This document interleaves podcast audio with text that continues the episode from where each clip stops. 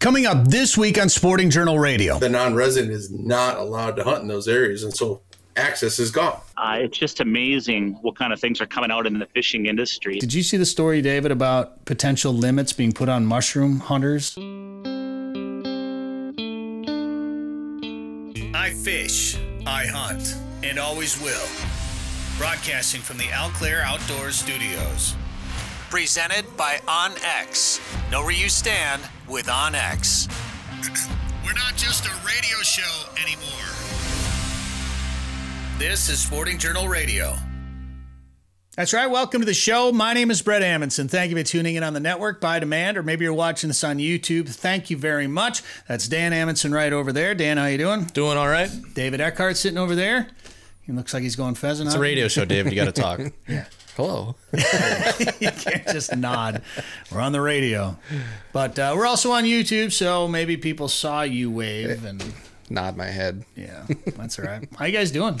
Doing good, David. It's still doing good. How's your uh, how are your crops looking over there? The field crops are looking good. The food plots, they're coming along. They're behind, but they'll get there. We got a little bit of rain this week. That kind of helped. Not as much as we probably wanted, though. Uh, we're right along. We've been getting some timely rains, so. Oh, so you think we're sitting pretty good then? I think For we're sitting anyway. okay. Yeah. Okay. All right. Well, we're going to talk about what effect the weather has had on uh, brood production for waterfowl. We'll dig into pheasants a little bit too, but we got a couple of guys from Delta Waterfowl that are joining us on the show this week Brad Heidel and Paul Wait. We're going to talk about the Duck Hunters Expo that's happening again this year in Arkansas and how similar it is to Pheasant Fest and why it's similar to Pheasant Fest. We'll find out why that is. And is it going to be in Arkansas all the time or is it going to come around to Minnesota? We'll find out. We'll talk about uh, access and non resident changes for waterfowl hunters if you're going to travel somewhere. What is, what is the oldest non resident regulation changing? What kind of effect is that going to have? Is it going to keep changing? What what exactly is going on? We'll break it down with these guys coming up in just a little bit. Also, it's ICAST week, so a lot of brand new fishing products being debuted down in Orlando. And Joe Henry from Lake of the Woods Tourism is down there. He's going to walk through the show for us, talk about what he's seeing, and if you're watching this, he'll even show you what he's seeing on the floor at ICAST this week. But first, Dan, who are the sponsors this week? This week, Live Target. Match the hatch at livetargetlures.com this fishing season.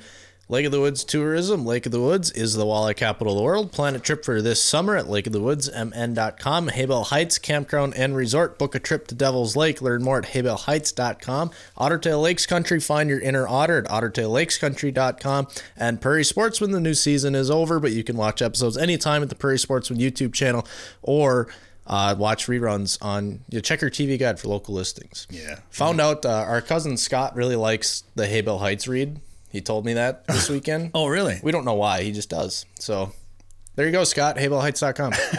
there you go. All right. Yeah, we should plan a trip to. We should bring Scott up to Devil's Lake. He'd probably enjoy that. He would probably enjoy that a lot. We need to make a trip up there. Um, we just did a trip over to. Uh, well, we fished around the Willmar area and we were doing that because we were filming something for KastKing. They needed a video for their booth at ICAST.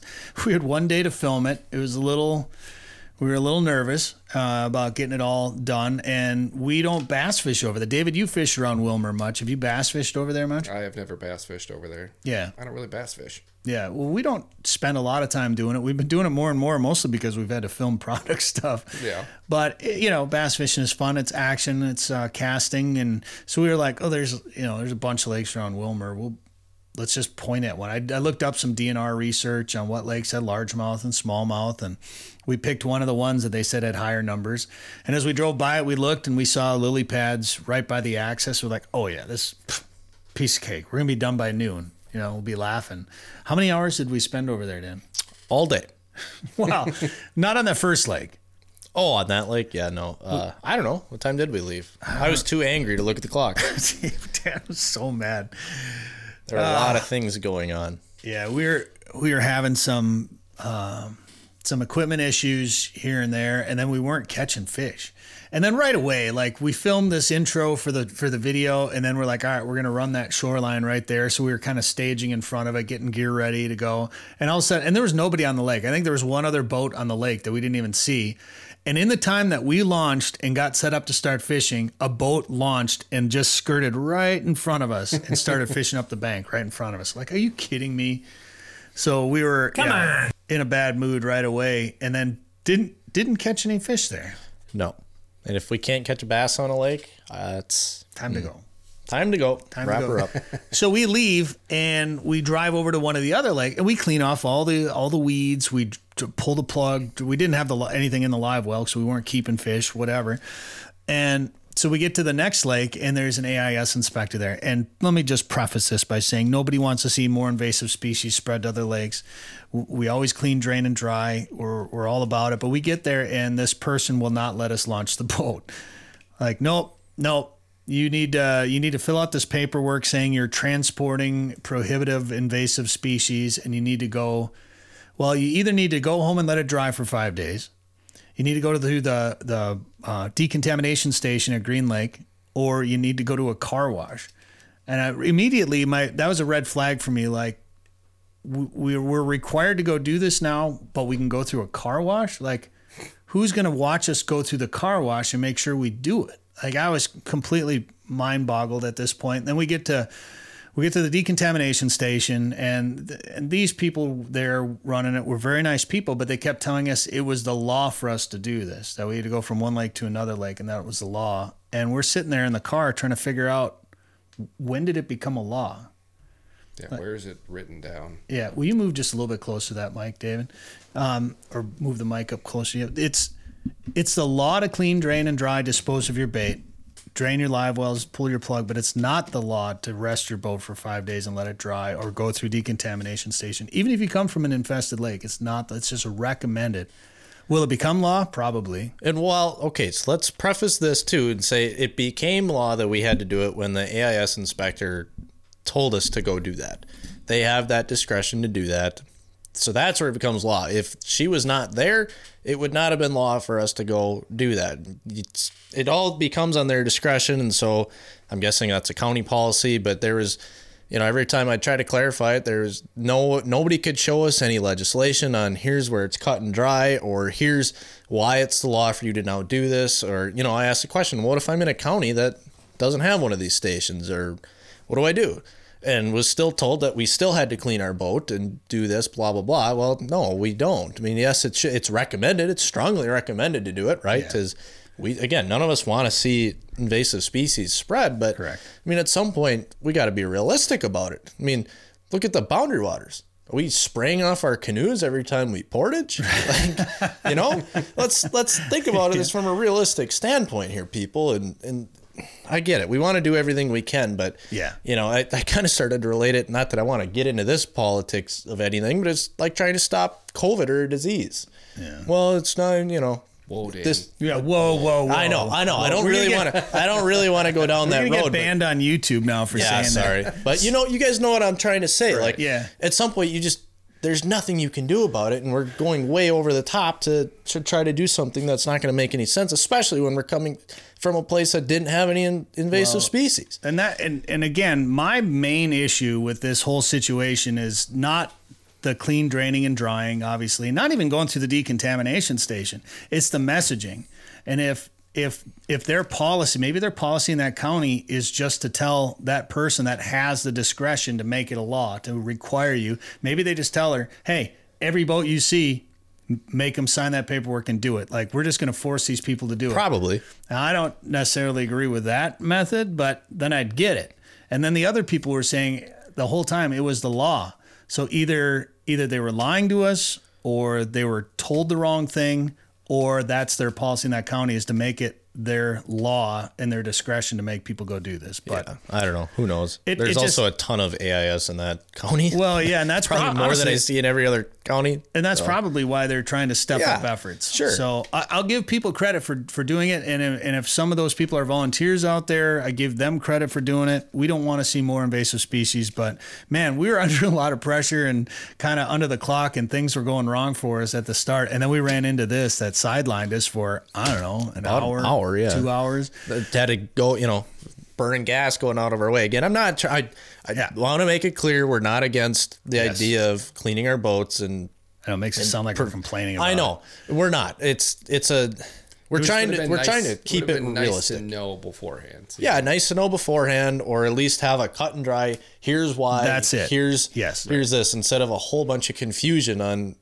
Are we? I mean, this. this I, I felt like we were just wasting time. It was we, the came- we came from a lake without any in- invasive species. We didn't have any uh, weeds or anything on our trailer. So, I mean, what are, what are we doing at this point here? It is the messaging and the situation, and then what effect that's going to have on tourism and, and boating and, and people that want to fish. I mean, you go to an area like that because it's got multiple lakes to fish. I mean, if you if you're going to have to take your boat off one lake and rest it for five days before you can go somewhere to, to, to a different lake, you know, or or drive over to Green Lake to the decontamination station every time you want to change lakes, it's I don't know what the right answer is, and I'm not trying to complain too much about it because ultimately we want to see these efforts be successful. So anyway, it was it was an interesting experience, but it was a successful one in the end. We had a great great day of fishing overall, and we've got a video. If you're at ICAST, you can watch the video right now in the booth. Otherwise, you'll see it coming to the Fish Hunt Forever YouTube channel, and uh, you should subscribe to it. And while you're online, check out the Fish Hunt Forever store. We got new hats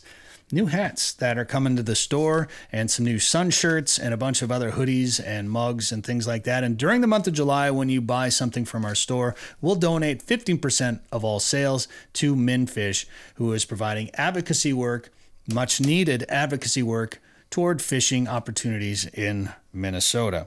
Another interesting thing coming to Minnesota, guys, we, we're running out of time here. We gotta we gotta get to our guests, but real quick, did you see the story, David, about potential limits being put on mushroom hunters? I haven't seen it yet. No. So there's a story out. You can see it on the outdoorfeed.org is where we saw it. The outdoorfeed.org uh, limits may be placed on foragers in Minnesota, and I've spoken to. I spoke. That was my first reaction. I've spoken to a number of people that are heavy into foraging in Minnesota and mushroom hunters and so forth, and they have mixed feelings about it. And right now, it's it's mostly uh, about state parks and you know some sort of state land because uh, some people are. I, one story was shared with me that somebody went in and just got buckets and buckets and buckets of I think it was morels or something, and then we're trying to sell them to all the other people that normally go there and forage for 50 bucks a bucket or whatever the price was. I don't know. So there's definitely some situations where I could see some limits being good, but at the but you know, on the at the face of it, it's like, wait a minute, you're gonna limit how many morels I can go pick. Half the time, I can't even find them. you know. So uh, coming up in a couple of weeks, we're gonna have a couple of bigger names in the Minnesota foraging world to discuss this controversial topic. First, though, this week we've got Paul Wait and Brad Heidel coming up from Delta Waterfowl, and also Joe Henry, who has an ICAST walkthrough coming up on Sporting Journal Radio. 852 million acres of public land, 147 million private properties. all in the palm of your hand. The number one hunting GPS app just got better. With hundreds of custom map layers, 3D and topographic maps you can easily scout on the road or at home before you go. And now you can get important weather details, CWD detection, and even know what crops have been planted where. Get the most trusted hunting GPS app ever made. OnX. Know where you stand with OnX. Devil's Lake is legendary, and this summer has been legendary for walleyes. Don't miss out. Call Haybale Heights Campground and Resort today to book one of their modern cabins on East Bay. The cabins are furnished with a full bathroom, kitchen, and all the amenities like high speed internet and are clean following CDC guidelines. Staying at Haybale Heights gives you full access to a private boat launch, fish cleaning station, and beach area. Learn more at haybaleheights.com. That's haybaleheights.com. Plan your trip to legendary Devil's Lake today. Hi, this is Sporting Journal Radio. I'm Bret Amundson along with Dan Amundson and David Eckhardt. And we didn't make it to ICAST this year, but that doesn't mean we're not going to bring you some ICAST content because Joe Henry from Lake of the Woods Tourism is down there right now on the floor. Joe, how's it going? Hey guys, how you doing? Welcome, uh, welcome to uh, sunny, not cool Orlando, Florida. It's cool, but How it's sweaty not are you? cool. It's cool in the building. Put it that way. Oh man, I remember last year we had to be there the couple of days before for setup too when we were down there with Live Target, and they didn't have they had just kicked on the air conditioning in that big building, and it was 100 degrees outside, and it was like 110 inside that building. Yeah. Oh, it, it, it what you, the, the air is working just fine today, and it's hot. It's hot and humid outside. It's, it's Central Florida, but uh, I'll tell you what. You know, you, you get from the parking lot. It's probably like Minnesota in the winter when it's super cold. Same thing. You know, we uh, we kind of scurry uh, through the elements and get inside where it's nice and warm, and I think that's what you do in Florida. But you know, guys, uh, and, and I know you guys know this, but ICAST is the largest fishing show in North America, and it features you know freshwater, saltwater, fly fishing. It's kind of the who's who in the fishing industry. Companies are releasing new products, and uh, there's the pros I hear. I had a chance to talk with Kevin Van Dam today, Steve Pennaz. Uh, I can go on and on with a list of who's who, but you know, uh, with with Lake of the Woods tourism, you know, we're a fishing destination, and it's amazing how by just being present down here and the companies you meet that might want to come up and do a film shoot, or some of the pros that want to come up and shoot a TV show, or you know, you run into different TV networks and different media, and you know, it's something good always happens, and that's why that's why I attend ICAST every year.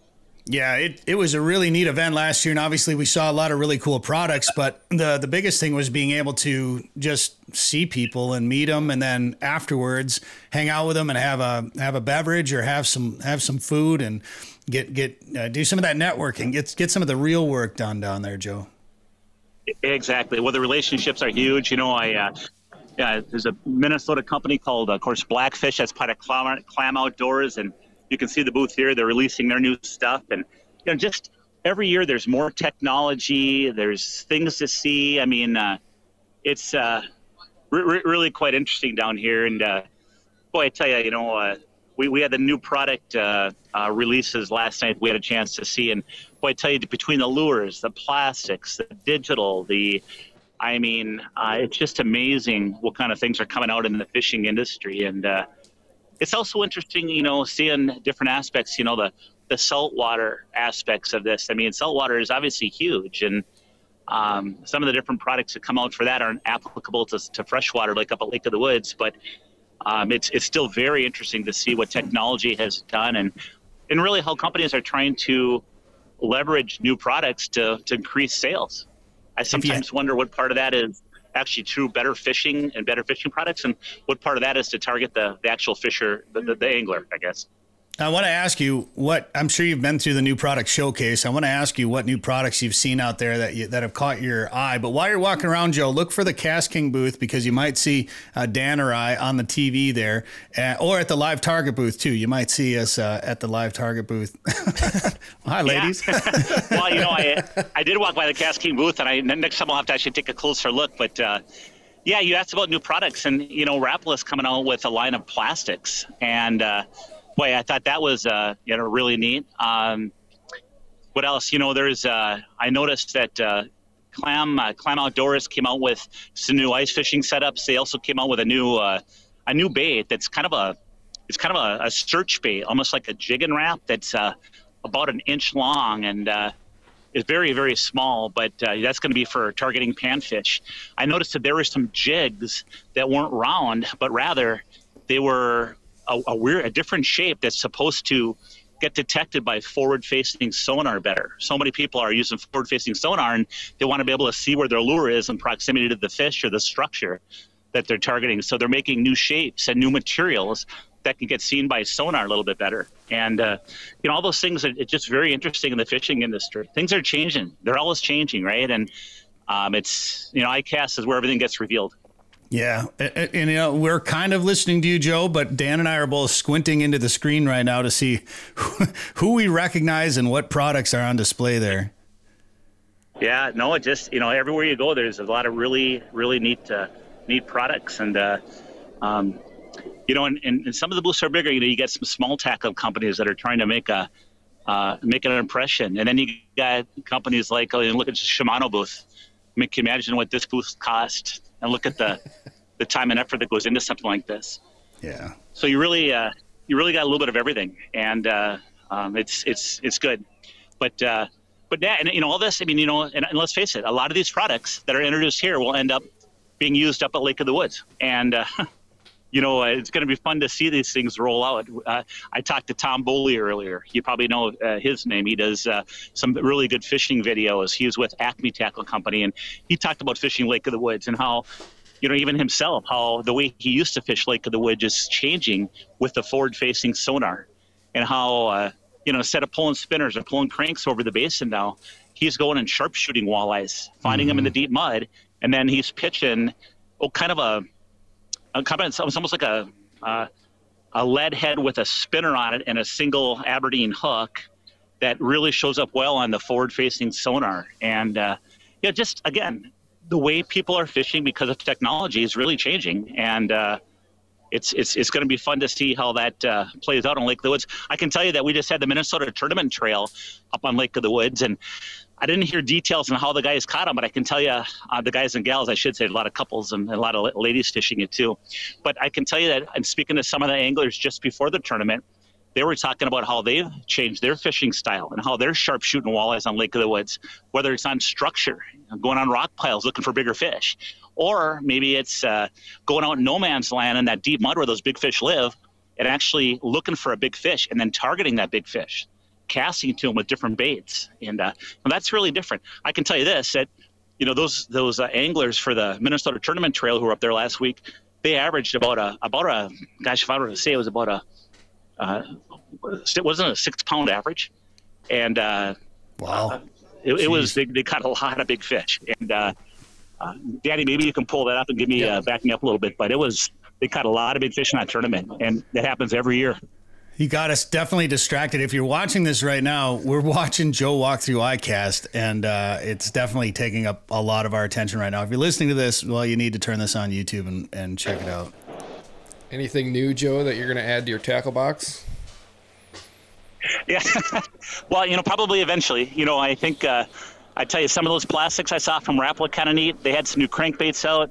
You know, some of the clam uh, ice fishing stuff I thought was kind of neat. Um, and then just even some of the hooks are coming out with with new materials.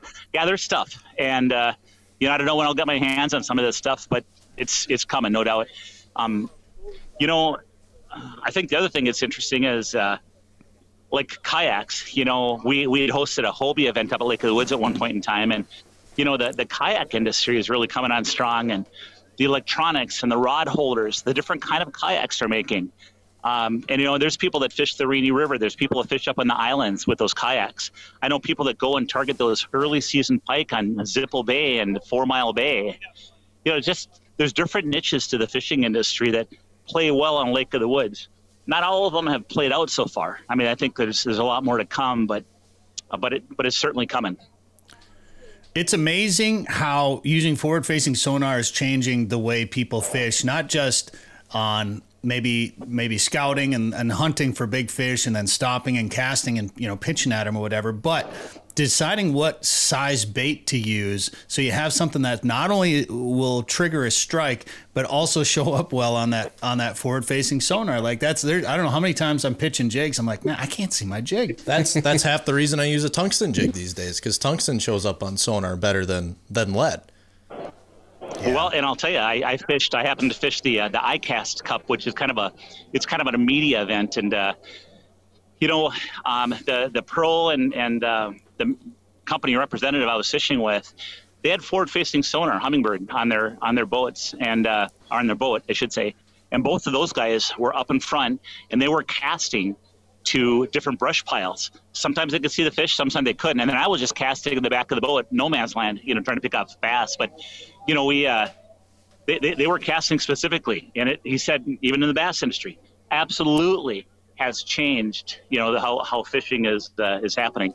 Um, you can see uh, which booth I'm at right now. I'm at the, happened to stroll by the Humminbird booth. And um, I'll tell you what, Minn Kota came out with a really big uh, trolling motor, a real high powered trolling motor I think it's called the Riptide, but uh, this motor is a freaking beast, and uh, uh, this one's big. I can tell you that uh, in addition to that one, like Garmin has come out with a new trolling motor that actually has um, the LiveScope within the shaft, so all the wiring and everything is within that shaft. Um, I think I think it was PowerPole came out with a new trolling motor that's actually a titanium shaft. It's real small head on top, but again, all changes, all, all advancements in the fishing industry. It's amazing, and it's amazing that you get to see all those products in one place. You know, last year was our first trip to ICAST, and it was uh, it's it's really an eye opener when it comes to the who's who in the fishing world, the brands, and uh, and all the new products. What is that right there, Joe? This is uh this is fly fishing over here, and uh, you get the opportunity to to cast a fly rod, some of the new products, and uh, he is he is whipping it out there and, and just checking out. Look at the water and look what they got set up for that. Yeah, that wasn't there last year. Are there any trout swimming around in there? Nope, nope. R- Real. Uh, I, I'd say that water is probably an inch or two deep. Probably a little bit too shallow for uh, for holding fish right now. But uh, I'll tell you what, if there's a trout pond, I'd be fishing it, man. I'll tell you that'd be fun. it's like when you go to a sports show, right? How did uh, how was that ICAST Cup? How was fishing, Joe? Fishing, fishing was a little bit tough. Um, we we did end up with uh, it was you would weigh three bass, and the three bass we weighed were nine and a half pounds total. So we had about a three, little over a three pound average. The winning bag was uh, over 18 pounds, so a six pound average, and I think the big fish was just under nine pounds. It was about eight Jeez. pounds. Wow. So some nice fish were caught, and uh, you know it was it's amazing in Florida and Central Florida how you know you can be. Uh, we, the tournament was just is But the, the tournament was a uh, four-hour tournament from 6:30 in the morning till 10:30 in the morning, and uh, I tell you, it's unbelievable how hot it can get in Central Florida at Oh, 10:30 yeah. in the morning. Just No, crazy hot. Well, very good. Uh, it's interesting. We're missing, definitely missing ICAST this year. We'll have to try to get back down there again next year. But, um, you know, we would also take a trip to Lake of the Woods instead, too.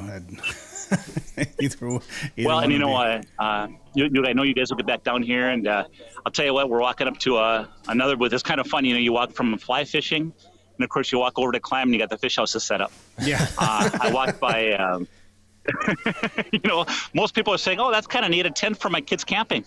yeah, yeah, I saw. I don't know if know it- what this really is. I don't Not know that heat. Danny Thompson or somebody shared a picture on Instagram when he got there, and it was an ice castle parked out. Aquaview had it, I think. Oh, it was Aquaview. Yeah, That's what it was. Aquaview brought trailered one down there. How many, how yeah, many well, people that, yeah, in I Florida? saw Colt Ringer earlier, and uh, yeah, Colt Colt said, "Hey, how do you how do you like uh, how do you like our our, uh, our prop we have here this year?" And uh, it was a wheelhouse, Yeah. and I guarantee you, most people most people in Central Florida haven't seen a wheelhouse. but uh, oh, Like, hey, like, why does this campers here camper- too. Look at that, you know. They're like, why does But, this uh, camper drop down to the ground? why why would a camper have floors on the oh, holes in the Holes floor? in the That's floor. weird. Is that the pee Yeah. in? yes. yes, it is. When you're camping. But to All come over here, and of course, you know, there's always there's always new uh, new lures happening. So if I slide over here, check this display out. They got a whole line of uh, all-terrain tackle. It's bass fishing Oh. tackle. Oh, that's cool. So Hey, I don't know if you can see some of that stuff. Or uh, we, Steve Hoggy, we knew real well growing up, who started that company. So that's uh, it's very cool to see that down there. He's probably running around there uh, too right now. I maybe. bet. All right, Joe. We'll let you get back to the show, but uh, appreciate the, Okay. the check in and, and walking around for us. Say hi to everybody down there for us, and and uh, if people want to plan a trip to Lake of the Woods, what should they do? Well, I tell you what, uh, fish are biting. Check out our website, and that is lakeofthewoodsmn.com. Northern Minnesota's Walleye Factory is a year round world class fishing destination. The perfect getaway this summer is just a short drive to Lake of the Woods. Fish Big Traverse Bay, the Rainy River, or visit the unique Northwest Angle. To catch big fish, you have to go where the big fish are. Plan your trip to Lake of the Woods at lakeofthewoodsmn.com. That's lakeofthewoodsmn.com. Kodiak, a North American waterfowl film, is coming to the Fish Hunt Forever YouTube channel. I've been a sea duck hunter for about 30 seconds, and I've already got one that's probably going to go on the wall. So this is the coolest duck hunt I've ever been on. Presented by Boss Shot Shells, with support from Sitka and Beretta. And additional support from Alclair Outdoors, High Prairie Animal Arts, and the Association of Great Lakes Outdoor Writers. Watch Kodiak on the Fish Hunt Forever YouTube channel. Hi, this is Sporting Journal Radio. I'm Bret Amundson along with Dan Amundson and David Eckhardt. Thanks for tuning in on the network by demand, sportingjournalradio.com. Or maybe you're watching this on YouTube. Thank you very much. You should be watching it if you're a waterfowl guy because we'll probably have some uh, some eye candy uh, coming for you during this segment right now as we talk about ducks and geese. And uh, Big Old Duck Hunters Expo. It's coming up in uh, Arkansas here in uh, just a couple of weeks. So we got a couple of guys from Delta Waterfowl to join us on the show right now. Uh, Brad Heidel and Paul Wait are gonna gonna jump on with us. How you doing, gentlemen? Great, thank you. Very it's, good. It's never too early to start talking about the duck hunting season, in my opinion. I mean, I like I like to fish, and we got some cool things coming up yet this summer. But I am literally every year counting down the days until uh, until fall gets here and hunting season gets here, and I'm excited about it. You guys are in Wisconsin. correct? What are what are conditions like in Wisconsin? What do you what do you think the season's going to look like this year? Paul, go ahead. You start out.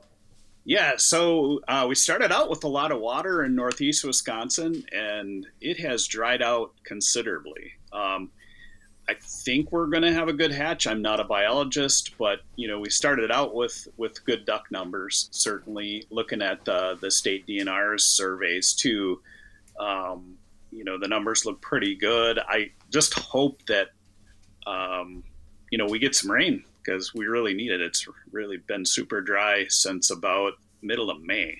Um, but but I'm optimistic, and I'll tell you, you know, a lot of our ducks come from the prairies, and the eastern part of the prairies looks pretty good. I was just up in Saskatchewan two weeks ago, and it looked pretty good there. Lots of ducks. Oh, good. So, and uh, the Dakotas are certainly pretty good too. That's good because I remember I go to Saskatchewan every year, and I was up there. I'm trying to remember what year it was, 2021, I think. And I was flying over the southern part of Saskatchewan, and every slough was dry. Like every single one that we flew over was bone dry. So I, I got a little nervous that year. But uh, obviously, a lot of duck production up there. So that's good to hear that there's some water. Yep. Yeah. I can, I can tell you that that map you just brought up, where there's that nasty orange spot in Wisconsin, that is right where I am at. And, uh, No. we, we haven't seen rain here since uh, I would say probably the first week in May. And uh, as we're speaking here today, it's actually we're getting our first rain in that amount of time. It's it's dry. It's dry. Uh, Brad, with uh, Pheasants Forever background and the effect that you know those storms in in June and er, late May and early June, what's what effect heavy storms and hail can have on pheasant nest nesting success.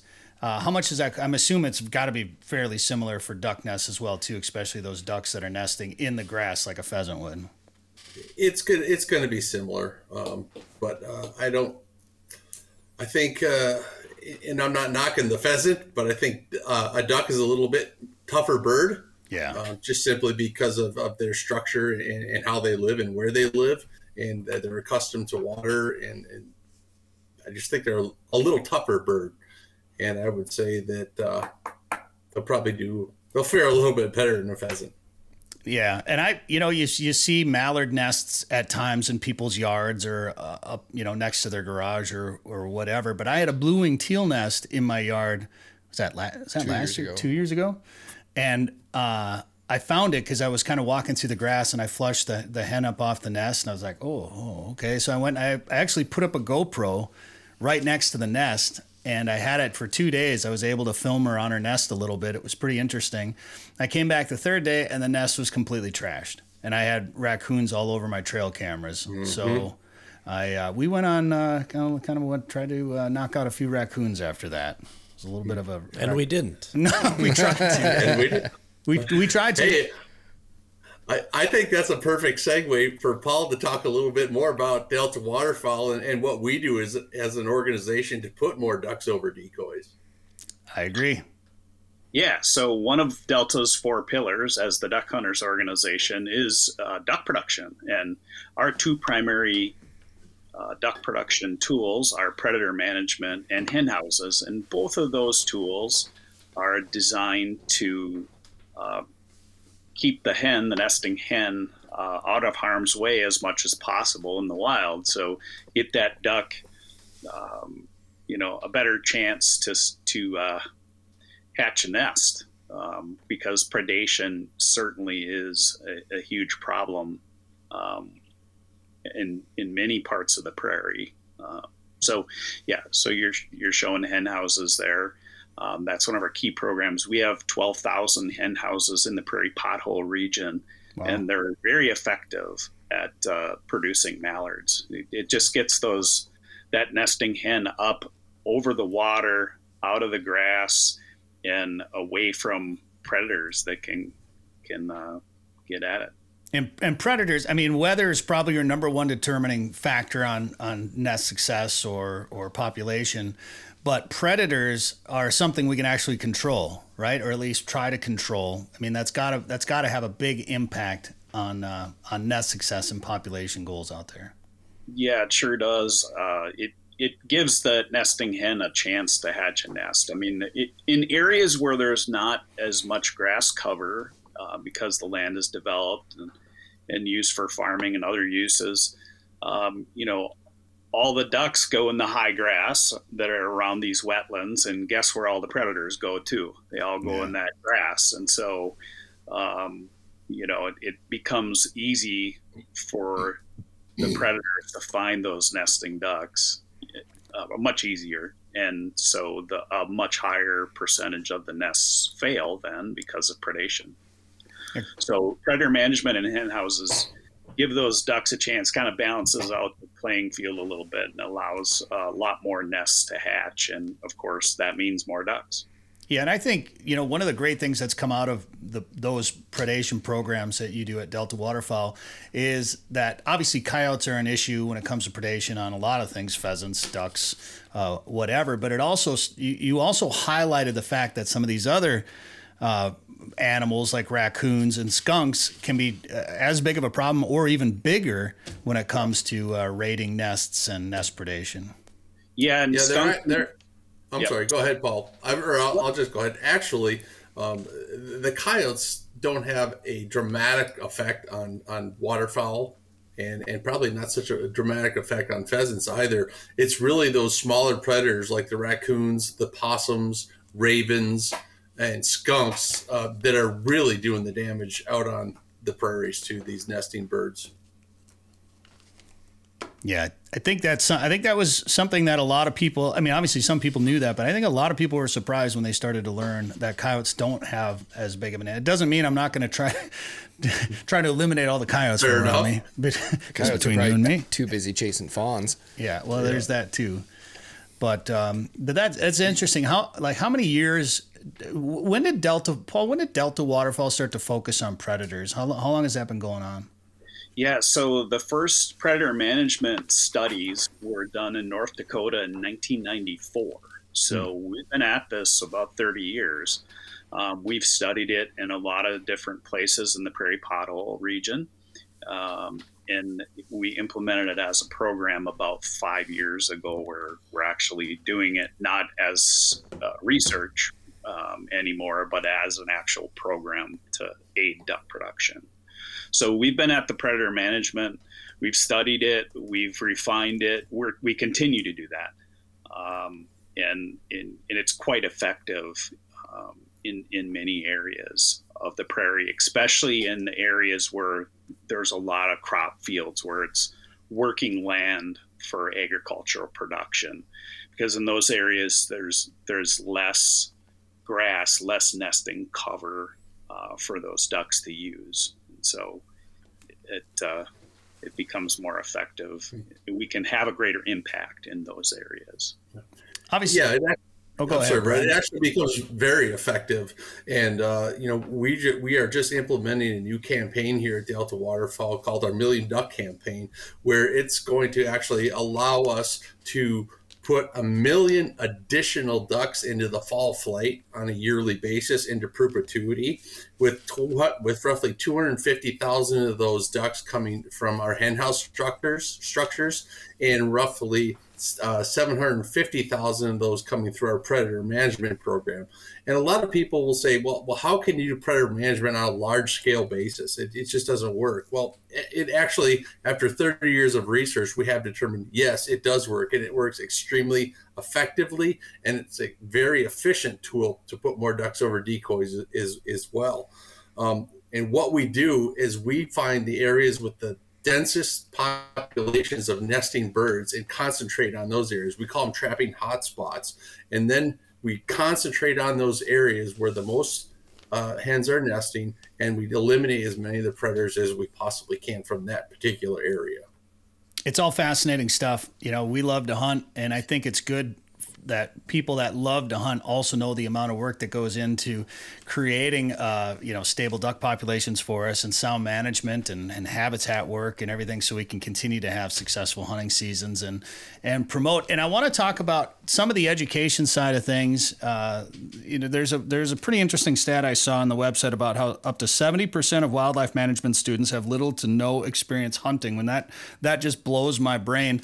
And I want to talk a little bit more about that. We got to take a quick break uh, we're with Brad Heidel and Paul Wait from Delta Waterfowl. more coming up on Sporting Journal Radio. Live Target, the leader in Match the Hatch, is back with new lures that also match the action. Introducing the Live Craw. The Live Craw is irresistible to bass, walleye, and other freshwater species. EFTTEX winner, the Ultimate Frog, looks and acts just like a swimming frog. With an exposed ultra point mustad hook and replaceable legs, the Ultimate Frog has two styles, two sizes, and eight colors. And ICAST and EFTTEX winner, the Live Shrimp, mimics a fleeing shrimp for saltwater anglers. Coming soon from Live Target.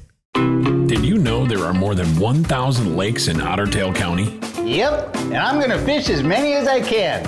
I'm an outdoorsy otter. Nothing beats a full day of fishing for me. The lakes of Otter Tail County give me plenty of options to lower my boat and snag the perfect catch. Not an outdoorsy otter? No problem. Otter Tail County has something for everyone. You just need to find your inner otter.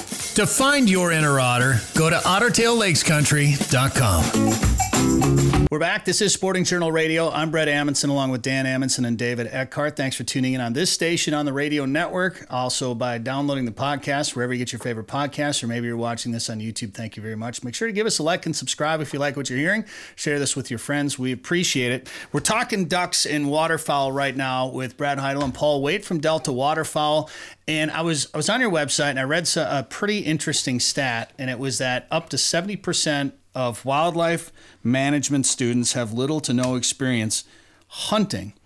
And you guys at Delta Waterfowl are doing something about it. I don't know which one of you guys wants to answer this question, but uh, it, it, it's good. We need to have wildlife managers out there. It's good to see people interested in it that don't have a hunting background, but they have to understand the hunter's perspective, don't they? They do. And um, Paul, if you don't mind, I'll handle this one because it is one of my favorite uh, favorite projects that we do here at Delta Waterfowl. We started out about three, maybe four years ago, um, understanding first that there's a need because, like you said, roughly 70% of these people that are going into these wildlife professions don't hunt. And uh, when I was growing up, I'm 56 years old. When I was growing up, everybody that went into wildlife, whether they're a conservation officer, whether they're a fish biologist, a wildlife ecologist, etc., all of these people hunted. And so they got it, they understood it. And now we have people moving into these positions who don't understand A, where their paycheck's coming from, and B, also they don't understand the, the why we cherish this and why we love it so much. And and they're making decisions that directly affect us. So four years ago, we started this program roughly, and we were in nine large universities uh, here in the United States. Last year, we tackled 75 different universities with this program, and we take these students through the entire process. We take them through. I sound like a Canadian there. yes, uh, you did. process. So, like Dr. um, so uh, we take them through that process, and what we do is um, we uh, take them through their hunter safety program. We take them to the range. We teach them how to shoot a shotgun. We take them out on their first hunt. We show them how to clean the game. We show them how to cook the game and eat it. And and some, I would say most, actually enjoy the experience and become hunters moving forward. But even if they don't, they have a better understanding of why we love it so much. And hopefully, when they're making decisions about hunting and hunters and and all the things that we do in the future, um, they'll, they'll, think about it a little bit more. Um, I can tell you a really cool story. Um, we took six gals out from the University of Colorado uh, probably about two years ago, I think, and these gals hadn't hunted before, and they got into an absolutely cosmic snow goose hunt uh, one day, and uh, awesome. stuff that we just dream about from time to time and two of the gals who hunted were vegans. and both those gals killed the birds. Both those gals cleaned birds, and both those gals ate birds. Whoa! And they have since become hunters and taking whitetail, taking pheasants, taking more waterfowl, and you know, like for me, I just don't quite understand it. But they were vegans not because they didn't enjoy meat; they did not like not knowing where their meat came from. Mm. And now they have a source to actually go out and, and get the meat that they do love and know exactly where it came from, but they also understand what what hunting is all about and why we love it so much. Yeah, I think I think that has really come out in the last well last five to ten years. Just how hunting is kind of the natural, it's natural and organic, right? Like mm-hmm. like uh, all these people that want to be eat healthy and things like that. They didn't they didn't re, they don't they didn't ever equated hunting with eating healthy and living a healthy lifestyle. Yeah. I think it's starting. We to just happen. need to and we also need to get our families to better understand that we are supplying with them with some of the most expensive meat on the face of the earth. Oh yeah, oh yeah. Have you looked at the price of shells? yeah. yeah, for sure. Oh man, it's so much fun. I enjoy it. You know, Dan and I, we we our freezer is starting to get a little. uh It's starting to empty out finally, but um, we've been eating a lot. Of, we've been getting into. We were saving the venison, but during the the waterfall season, I mean, you shoot nowadays you can shoot so many Canada geese. We we end up eating Canada goose just about every day. Pretty much got the crock pot rolling every day, and uh, just throwing new breasts in there and slow cooking it, making sandwiches and tacos and and eating it every day. It's uh, it's really delicious. And for people that don't think yeah. a Canada goose is good to eat, you're just not doing it right. My, I, I got excited. If you guys, uh, I was digging well, through the freezer and I found a. I found one more bag of goose legs. Oh, oh, like, the best! Oh, yes. Yeah. So I got to fire up the crock pot and get them going. That's so hey, good. Have you guys made any pastrami out of your goose yet? Ha- I haven't done pastrami yet. I've had it. It's Yeah. good. I have I've a buddy that made it. and He's right. like, it's really not that hard. yeah. I'll send you guys a recipe, and, and it, it literally is. It's it's a two week brine on goose breasts, and when, when they come out of that brine, it's fully cooked. It's it, you don't have to do anything else with it, and it's absolutely spectacular. Hey, I want to talk about Canada again real quick, and we don't have to get into this topic, but uh, first of all, you guys both been to Saskatchewan and Manitoba, and when you talk about talking and speaking like a Canadian, have you noticed? Do they call hoodies bunny hugs in Manitoba, or is that just a Saskatchewan thing? You guys know what I'm talking about? I've never heard them called bunny hugs before. Paul, you, you have you heard that in I've heard Saskatchewan? that. I've heard that. Yeah. Yeah. I, I don't know where that originated from or if that's just a Saskatchewan thing, but uh, I think it is. All, all my buddies up in Saskatchewan, they say that, that it's, it's purely a Saskatchewan thing. And that's the first time I was up there, like, hey, nice bunny hug. I'm like, what, what did you call me?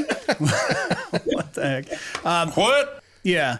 But uh, Manitoba changed their regs for non residents this year. Um, you're seeing it, uh, you know, when it comes to like turkeys and deer hunting, like uh, South Dakota Nebraska have all changed things. Now Kansas is going to change some things for non-resident guys. I, between you and me, I think Saskatchewan is probably going to change things too eventually. What do you guys think about some of these changes for non-resident hunters that like to travel around to hunt waterfowl? uh, I think that it's really interesting. I'm working on a big story for Delta Waterfowl magazine about access right now, and I did speak to Tom Bidrowski of Kansas uh, Game and Parks um, this week. And oh, really? yeah, about the regulation changes uh, that they're proposing, and those won't take effect this year. Uh, at earliest, it would be next year. Um, you know, they're they're seeing an influx of of non-resident hunters, and the it's affecting the quality of the resident hunter experience, and of course, they're concerned most with that. Um, so the, it's a balancing act, and I think Yeah. it's because we're losing access. We've Yeah. we've lost a lot of places that have been traditional great places to hunt, and so that puts more pressure on the places that remain. Um, so it's interesting. There's, I think, what's going to happen, and I don't know for sure, but it, it seems to me like what might happen is that a number of these states, provinces are going to try different things, and maybe they'll land on uh, some solutions that you know ease the pressure, spread out that that hunting pressure, but still allow um, the greatest opportunity and access. I hope that's what happens. And I think you nailed it. You know, uh, and you don't have to spill the beans too much on what your article is going to include, but um, access to me is the number one when people talk about recruitment, you know, and yes, you have to do this and do that, but to me, access is your number one reason that we're having any sort of decline in participation in the outdoor world. Now, what how do you how do you solve that? And that's a tough thing because you can't really dictate how somebody treats their private land and, and what access they give. And I think that I think the, honestly, I think bow hunters are partly to blame for this because oh. now I know, and I do the same thing. Like I, I bow hunt and I have trail cameras out and I stay completely stay out of the land that I want to bow hunt until the season starts. And it's like it's restricted even for deer hunters. And when you back in the day when you'd ask, oh yeah, go, you want to go try to walk through there, especially with your kid? Yeah, well, go go go shoot a nice deer, whatever. That, those days are long gone. And when I lived in North Dakota, for waterfowl, I could generally get on, even if the land was posted, a lot of times I could generally get on it if I was waterfowl hunting. But they said, just don't touch my deer or pheasants. So that that that limiting of access is becoming such an important thing. And as a non-resident looking at North Dakota or even South Dakota, you know those rules in North Dakota, the two weeks, what those those have been in place for like twenty some years now, right? That was around the late '90s, mm-hmm. early 2000s that they that they changed that, I think, and. I, I know nobody really liked it at first, but you had basically two weeks. You can choose two weeks to go over there and hunt and I think people are okay with that. Non-residents aren't, unless you live in Moorhead, you're not probably not going to travel to North Dakota more than that amount of time. But what I think is different about Kansas, Paul, is what was it was on state land, right? And it was what you, you could only hunt Mondays, Tuesdays, or Sundays, Mondays, and Tuesdays. Or what? What are they proposing about what days you can hunt public land down there? Yeah, so it's Sunday, Monday, and Tuesday that you would be able to hunt on state lands. Um, for, for hmm. waterfowl. That's what they've proposed.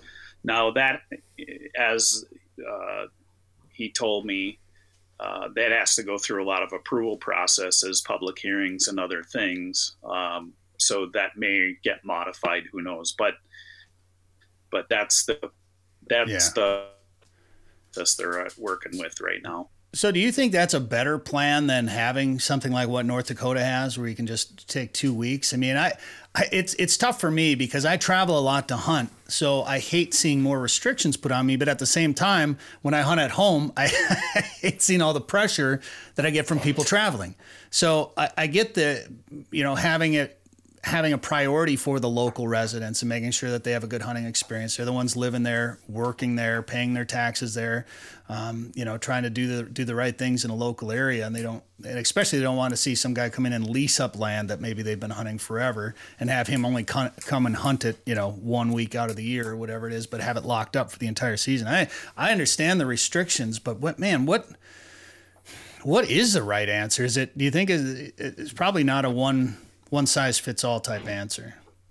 You know, yeah, I don't know. You, uh, it's, it's, so one of the sorry. things one of the things he said was, you know, if you hunt in Kansas from early teal season all the way to the close of goose season, that that's 144 hunting days. Wow. So that's a lot of hunting days. So if you knock out, you know, four sevenths of that, you're still as a non-resident going to have 60 some days where you can hunt anywhere you want in Kansas. And most people, I travel to hunt waterfowl to many states and provinces. I've been all over uh, the country and a lot of Canada as well. You know, you don't. Some people go for a week, but a lot of times you'll go for you know three or four hunt days, right? So if you have three or four hunt days in a row, you know, you'd leave on a Saturday and get down there and, and hunt Sunday, Monday, Tuesday, and maybe you hunt Wednesday on some private or you know on a on federal land that's still open, or, or find some other arrangement. And then you go home. So I don't know if that's the, you know, time will tell if they implement. Yeah. Um, yeah, and I guess I guess those guys that are taking taking those trips are taking days off of work anyway, so it doesn't matter if it's a Monday or Tuesday or a or a Thursday or Friday. But mm. um, for the guys that live close to the border that like to hunt on the weekends and come down on the weekends a lot, I think you're gonna you're gonna hear from them probably. Yeah, that's the folks that'll affect the most. They're the people who will make a day trip, you know, on a Saturday. They're not going to be able to do that if they're not a Kansas resident and go to a state um, hunting property. You know, Bret, one of the things that you mentioned in reference to Manitoba changing their regulations, and I've got two things to say on that one. Is one is um, I just I just completed my draw application just before coming on with you guys today. And for those listening, if you want to hunt Manitoba this year, you need to have that draw application finished, completed, and paid for by the 15th of July. If you don't do it by the 15th of July, you will not have an opportunity to hunt in Manitoba this year. And then the other thing I wanted to mention was um, I know that Manitoba was looking at North Dakota as well when they uh, put some of this into place. And one of the things that we haven't brought up yet is, you know, we used to hunt uh, the Devil's Lake area in Manitoba a lot when we were growing up. You know, we're talking uh, late 80s, uh, early 90s, and, and, you know, you could get out and You're you could hunt in North Dakota. In North Dakota, right? In uh, that Devil's Lake area, and you could hunt to your heart's content, and you know you had access like it was nobody's business. And I think the access issue that we're looking at with uh, certainly in that area of North Dakota as well as others, and what Manitoba wants to avoid is that everything is getting leased up by Yeah. guides and outfitters. Yeah. And so, so a lot of those places are getting hunted maybe once or twice a year, but you know, there's entire sections taken up, and you know, the non-resident is not allowed to hunt in those areas, and so access is gone. Right, and that's happening, and that's happening in a lot of places. You know, some uh, some of the biggest waterfowl staging areas. That's happening all over. You can look at it all the way up and down the the flyway. What do you, what is the answer there? Because again, I mean, the guy starts a business. Mm-hmm. The guy pays the money. I'm not saying it's right, but what other than you know limiting access to, to, to other hunters, what makes it wrong? You know, what's what's the answer there? I don't know. That's a million dollar question. part of what Manitoba did was cap the number of outfitters. So if Right. you were a functioning outfitter pre-COVID, you can still be a functioning outfitter going forward. But uh, you know they've they've capped the number of outfitters, and those outfitters that were operating, say they had 50 hunters. This is my understanding of it. If they had 50 hunters in 2017, 18, 19, then that's their allocation going forward. So they Okay. can't all of a sudden lease up a whole bunch more ground and go from, you know, bringing in 50 hunters to bringing in 150 hunters or 200 hunters. So that they're trying to control it that way. And that's part of this Manitoba uh, shift in regulations. And as far as I understand it, they cleaned up some of the outfitters that had allotments that weren't using them too, and got rid of them, so Yes. that the people that were using them were, were hunters. You know that that is one thing the Canadian model that I that I haven't minded. You know, in Saskatchewan, you get your zones. I'm sure Manitoba is very similar. You get your zones that you can guide in, and there can only be so many guides in that zone, and only so many days or allotment that they can have there. And it does, I think, limit some of the guiding pressure. You know, here around Lac qui Parle, I think at one point we had I don't know four or five different guide services running around, and it was like the early when we had the uh, the early goose season. I know the August season for sure. We hunted it a couple of times, and then all of a sudden, all the stuff got got locked up. And even in the September goose season, it's like I, I just we have very few wheat fields where we're at too. So or oat fields, like most, there is only a handful of them, and the guides lock them up right away. And I mean, we did. We just don't even think about goose hunting very much during that early season locally anymore because everything gets locked up. So it's uh, I, I could see I could see that maybe being um, uh, something we could steal from the Canadians as far as uh, limiting guide service. And I know every state down here is a little bit different on on how they manage guides, and some states are wide open, but um, you know maybe that's something we could do here. Yeah, we could open a whole can of worms right now with that. yeah. Well, we'll save that for another podcast. Um, and before we let you go here, guys, we got to talk about the uh, the Duck Hunters Expo. And you know, Brad, it was funny. I, uh, we were talking before the show, and we were talking about your past with uh, with Pheasants Forever and and Pheasant Fest. And I was looking at the lineup here and the schedule for the Duck Hunters Expo. It's July 28th through the 30th, uh, State House Convention Center in Little Rock. And I was like, this looks a lot like uh, this looks a lot like Pheasant Fest. Like there's a dog, there's dog parade and Absolutely. I know. I just took I took everything that worked really well for me when I was at Pheasants Forever, and I just brought it over to the duck world. And then all the all the failures that I had over in the pheasant world, I just left those behind as well. So, uh, so what it what it really turned out to be here, just in a very short amount of time, is a very very successful, well run event.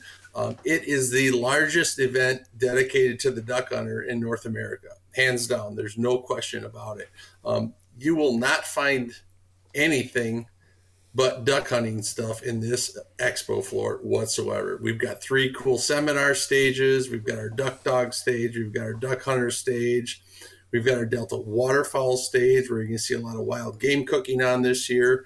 Um, it's it's just it just morphed into something really cool, and not just to the general public, but this was something that the the the uh, the duck hunting industry, you know, the manufacturers of ammunition and waders and decoys uh, were craving, and they've uh, they've wrapped their arms around it and really embraced it, and uh, we'll be moving forward this for a long time to come. So is this kind of your your brain, you know, your creation? Then did you bring this to Delta Waterfowl and say, "Hey, we should do this"? I did. Yes. Oh, nice. Absolutely. Okay. And how many? So how many years is it? It's only been a couple years, right? Last year was our first year. Yeah. Okay. Yep. Um, and then was it the same place last year? Same place in uh, Little Rock at the State House Convention Center, right downtown. Um, we've got roughly eighty thousand square feet in that area, and I can tell you, in in, in one year, we've easily outgrown that space. Oh wow!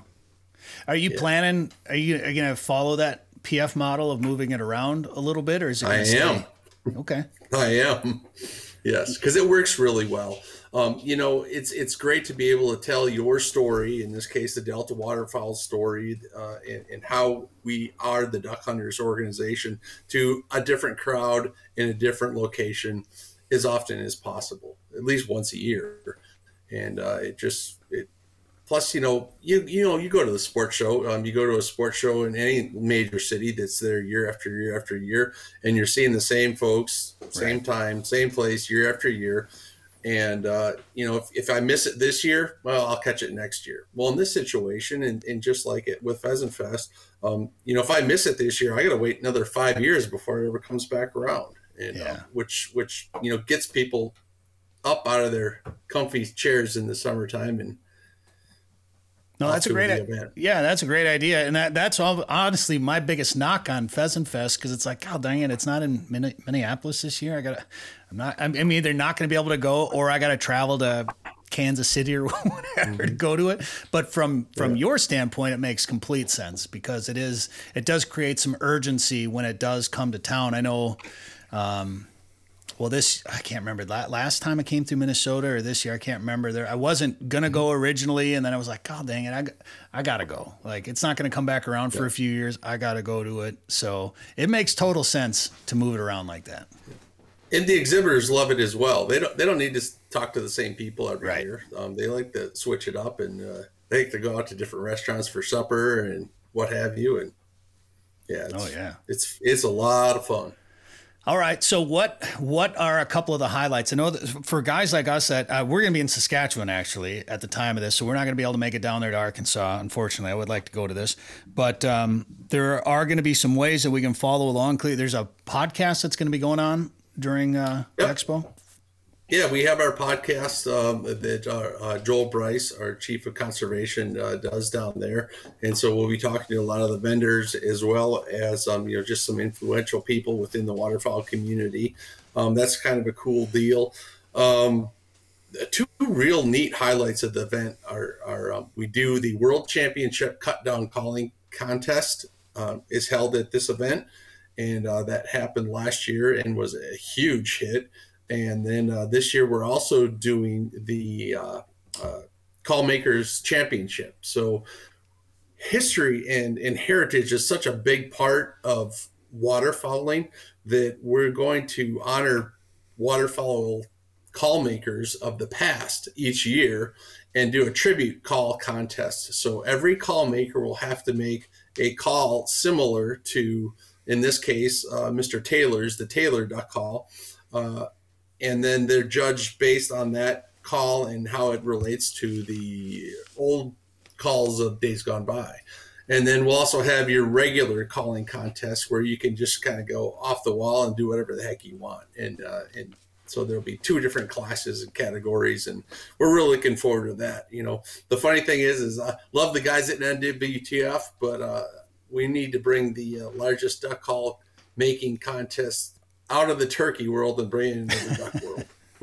Yeah, well, it's a great event. I was excited when I heard about it last year when you when you guys uh, announced it, and um, I'm glad it went well, and that it's going to continue to go well. I'll look forward to it coming to Minnesota because I'm sure it will and uh, maybe one of these years I'll have to travel down when it's when it's on the road too. And I know you guys are in Wisconsin. We, are filming at Horicon. Uh, we're going to be doing a big film over there this fall. Maybe we'll uh, meet up and you guys can tell me a little bit more about the history of waterfowling in Wisconsin and, and Horicon Marsh and anything else about Delta Waterfowl. I should say if people want to want to join, there's a number of different levels. In fact, uh, I've been uh, I've had a membership. I, I think last year I think I had two two Delta Waterfowl memberships going at the same time actually which was kind of interesting. We got got an extra magazine every time it came out.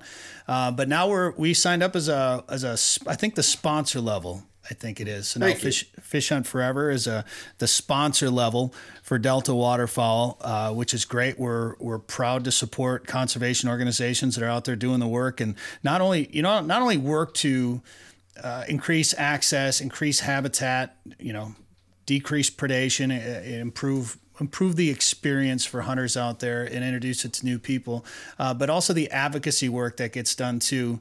Um, you know, guys that are out there dealing in the the sludge of the the politics of it all. You know, that is the kind of stuff that guys like us hate to do. But we need people to do it. So when we have an organization that, that will wade into the waters of, of you know the shark infested waters of, of Washington D.C. and the, the the state capitals. It's nice. We appreciate it. I guess is where I'm going with this. So I'm happy to support organizations that are doing it. So uh, thank you very much, and uh, tell people where we can learn more about all these things. Yeah, so go to our website deltawaterfowl.org, and there's there's all four of our pillars are on there: duck production, habitat conservation, hunter three, which is recruitment, retention, reactivation and of course research and education uh, are on there. You can read about our policy work that you just referenced as well. There's there's uh, that's why we call ourselves the Duck Hunters Organization because we uniquely work on all four of those pillars. And if you want to make it really easy, just come on down to the Duck Hunters Expo in Little Rock, July 28th, 29th, and 30th. And with your $10 entry fee into the event, children under 16 are free. Bring the whole family. Uh, you will also get a six month free digital membership to the organization. Oh, there you go. Perfect. Mm-hmm. All right. Well, uh, Paul Wait, Brad Heidel, uh, keep up the good work, and let's do this again. Thanks for the time today on the show. Right on. Thank you. Sporting Journal Radio is a division of Makaba LLC. If you've got a question, comment, or story idea for us, send us an email. Go to sportingjournalradio.com. While you're there, you can learn how to advertise on the show and visit our store for hats, hoodies, coffee mugs, and more. Go to sportingjournalradio.com.